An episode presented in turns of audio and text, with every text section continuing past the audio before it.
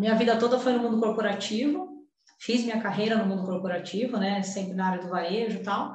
E aí, durante uma etapa da, da minha jornada, uma pessoa que trabalhava comigo, inclusive, falou: Cara, você já falar de um tal de Érico Rocha? Eu falei: Não, não ouvi falar, nem sei o que você está falando. Ela falou: Assiste o um vídeo dele, você vai ver o que, que é. Aí vi o vídeo e tal, achei interessante. Nossa, que legal esse negócio. E aí, na hora, veio na minha cabeça a minha mãe. Eu falei: Pô, minha mãe é uma maquiadora, uma, né, uma mulher já madura, né, com mais de 60 anos. Aí falei com a minha irmã: meu, eu vi um negócio aqui, Érico Rocha, já ouviu falar? Foi, tem a menor ideia que você está falando. E aí comecei a contar para ela aquela história. Eu falei, o que você acha? De repente a gente podia fazer alguma coisa para a mamãe.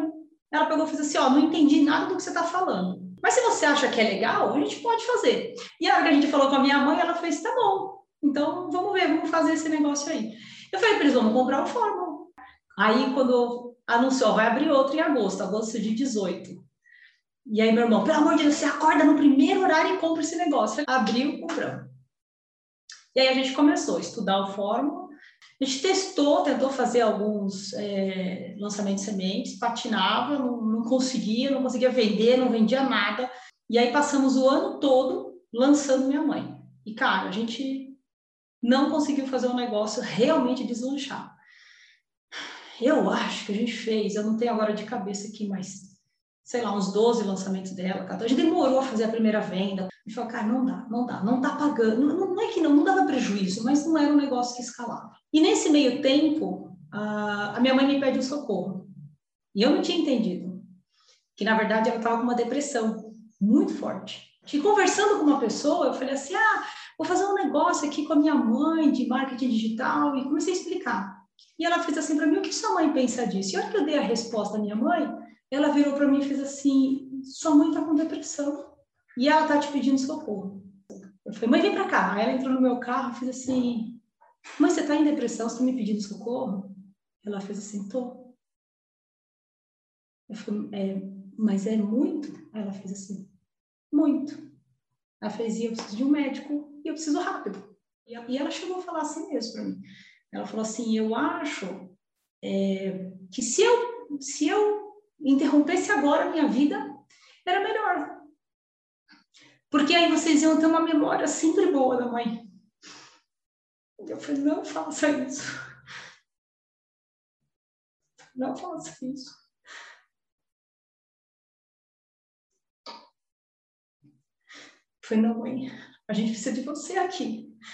E ela achava que não, que se ela morresse era melhor. Porque ela não estava vendo razão, entendeu? E aí, nesse meio tempo, a gente, agora? A gente vai lançar ela, a gente não lança ela, e o que, que a gente vai fazer? E a gente achou que lançar ela podia ser bom para ela, porque a gente ia dar uma ocupação. E, de fato, foi a melhor coisa que a gente fez. No meio do processo, o que, que aconteceu? A gente estava um dia escrevendo aqueles intermináveis CPLs, né? E ela começou a chorar. Ela começou a chorar. E eu estava com meus irmãos. E gente falou assim: por que você está chorando? Ela falou assim: sabe o que é? Quando eu pedi socorro, eu estava achando que eu não tinha mais motivo para viver, que eu estava velha e que ninguém queria mais me ouvir. E que meio que assim, para que viver? Ela não estava vendo mais razão de viver, sabe? E ela virou para nós, ela fez assim: só que com isso aqui vocês me mostraram que isso não é verdade.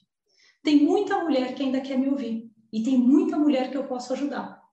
É a minha mãe, ela está de volta. Então ela voltou, sabe?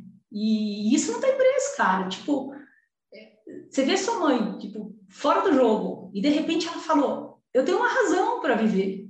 Então, assim, tipo, a vida dela é com as alunas dela. E ela fala assim: Não, não é diferente. Porque essas mulheres precisam de mim. E ela precisa delas.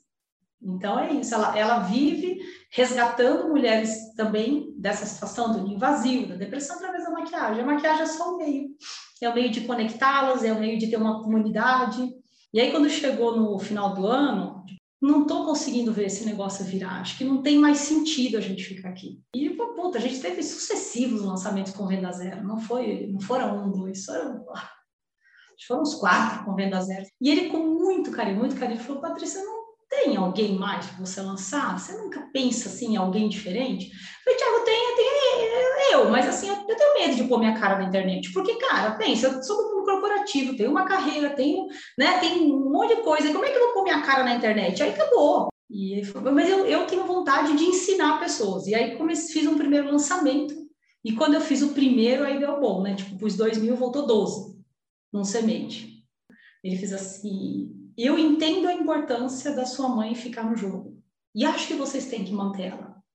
Mas faz assim, deixa o seu irmão cuidar dela e você cuida do seu. Aí começou num produto, aí eu fui no ao vivo, e aí foi quando a gente realmente passou a régua, falou, é aqui, é isso que a gente vai fazer. E aí, lançamento a lançamento, a gente só fez crescer. Então, reposicionou o produto e cresce, cresce, cresce, cresce. O primeiro foi 12, depois acho que a gente fez de novo 12, quando eu troquei o produto, aí acho que foi para 20. Aí a gente venceu a barreira dos 30, né, que era o primeiro 30 mil, aí depois a gente fez um outro que não chegou em 70, depois fez o, acima de 70, e depois foi para o 6 em 7. Aí depois do 6 em 7 a gente fez 100, acho que o primeiro foi 112, 100 alguma coisa.